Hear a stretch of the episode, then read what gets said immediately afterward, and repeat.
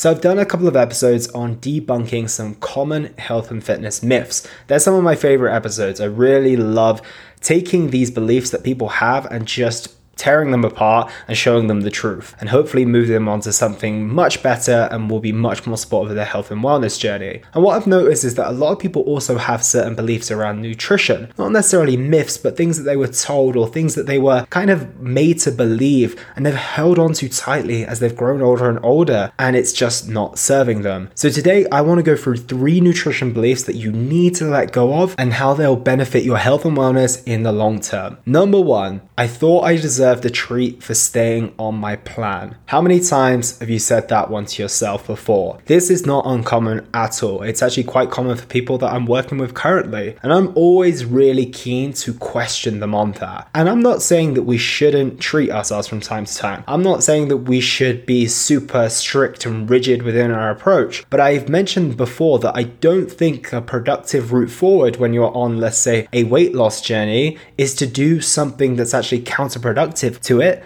as a bit of a treat, right? So the first thing I look at is okay, you might feel that you deserve a treat, and I don't mind that. Although I'm going to be honest, I have a bit of an issue with that terminology as well. The idea of deserving is a bit of a strange one to me as well. Why do we have to wait until we deserve a treat? And also, if I asked you a question, this is quite a unusual one to consider. If I wasn't referring to anyone particular and I said, hey, I'm going to get them a treat because they've been good, who would you assume that would be?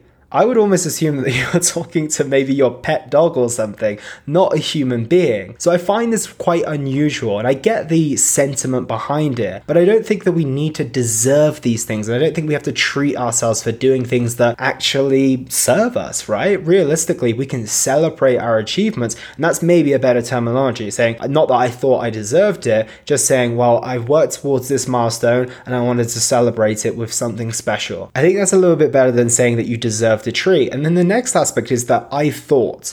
I don't mind once again if we've made a mark in the calendar, right? It's a special occasion or we've hit that milestone on our journey. But if you just kind of go out and you're like, oh, you know what? It's been two weeks, I've been on plan. You know, I deserve this. I think I deserve this. I'm not sure about that either because it sounds like self justification. If you say, I've got this goal coming up in the next couple of months or something, and then you're like, on this deadline, I'm aiming to achieve it, or it's not even like an outcome based goal goal, but a process based goal. I'm looking to be consistent with my training sessions all the way up until here, and then you celebrate as planned. Totally makes sense. But if you make that decision in the moment because of foods in front of you, the drinks are flowing, and you say, ah, you know what, I deserve this, I don't think it ends well, to be completely honest. So you might be thinking, well, Elliot, what do you suggest instead? And I don't think that we should take food off the table, but I think we should reserve it for special occasions. And once again, if we are looking towards a weight loss journey, is then going out for a pizza and ice cream the wise move when it's actually going to set you back maybe a kilo or two in you know in the short term with the weight fluctuations? Maybe you say, actually, I'm going to book myself and my husband or wife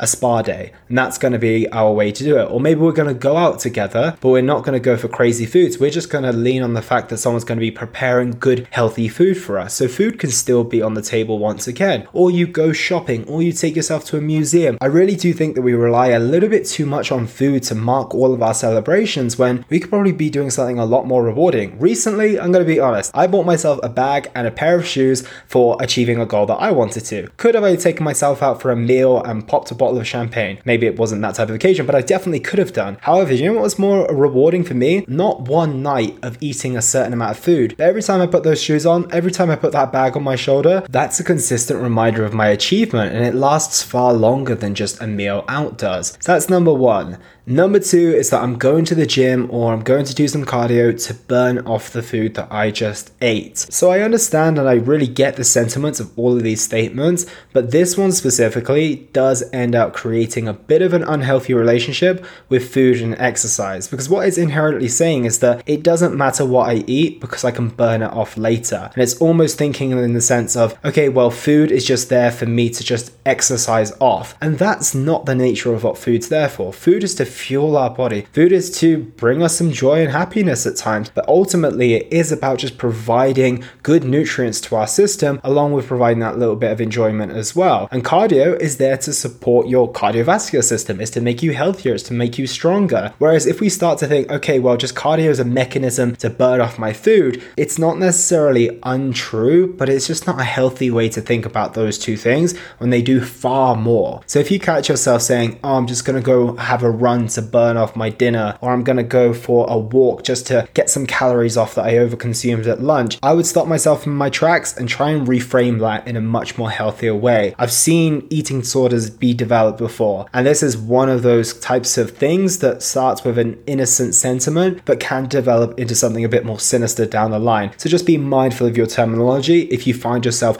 using that phrase quite frequently. The final one I've got here is that chocolate and pizza is bad for me chicken and broccoli is good for me. We touched on this in episodes before, and I remember a guest saying that food is contextually optimal and contextually suboptimal. If you take a overweight person and they are having donuts for breakfast every morning, then that's contextually suboptimal for that individual. Whereas if someone is underweight and they have fear around certain foods, then them eating a donut for the first time after a long while is actually contextually optimal. So if we start to brand certain foods as bad for me and good for me, then we're likely going to have feelings of shame and guilt when we have the foods that are bad for us. And again, pizza, donuts, all these foods that people would typically say are bad for us are not bad as long as they are within reason. And I did an episode the other day on five signs that you have a healthy relationship with food. And if you are still branding food as good and bad, it's probably going to lend to not having the healthiest relationship with food because of all those foods you've put on your bad list. At some point in your life, you're probably going to consume them. And if you already think they're bad before you've even eaten them, you're probably not going to feel that great when you eat them. And You are going to have those feelings of guilt and shame around food, which doesn't lend to a healthy relationship with food and doesn't lend well to health, full stop, from a long term perspective as well. So, those are three nutrition beliefs that I would encourage you to let go of and reframe. So, I hope that was helpful. I hope you were able to relate to some of that, and I look forward to speaking with you all tomorrow. And that was the Simply Fit podcast.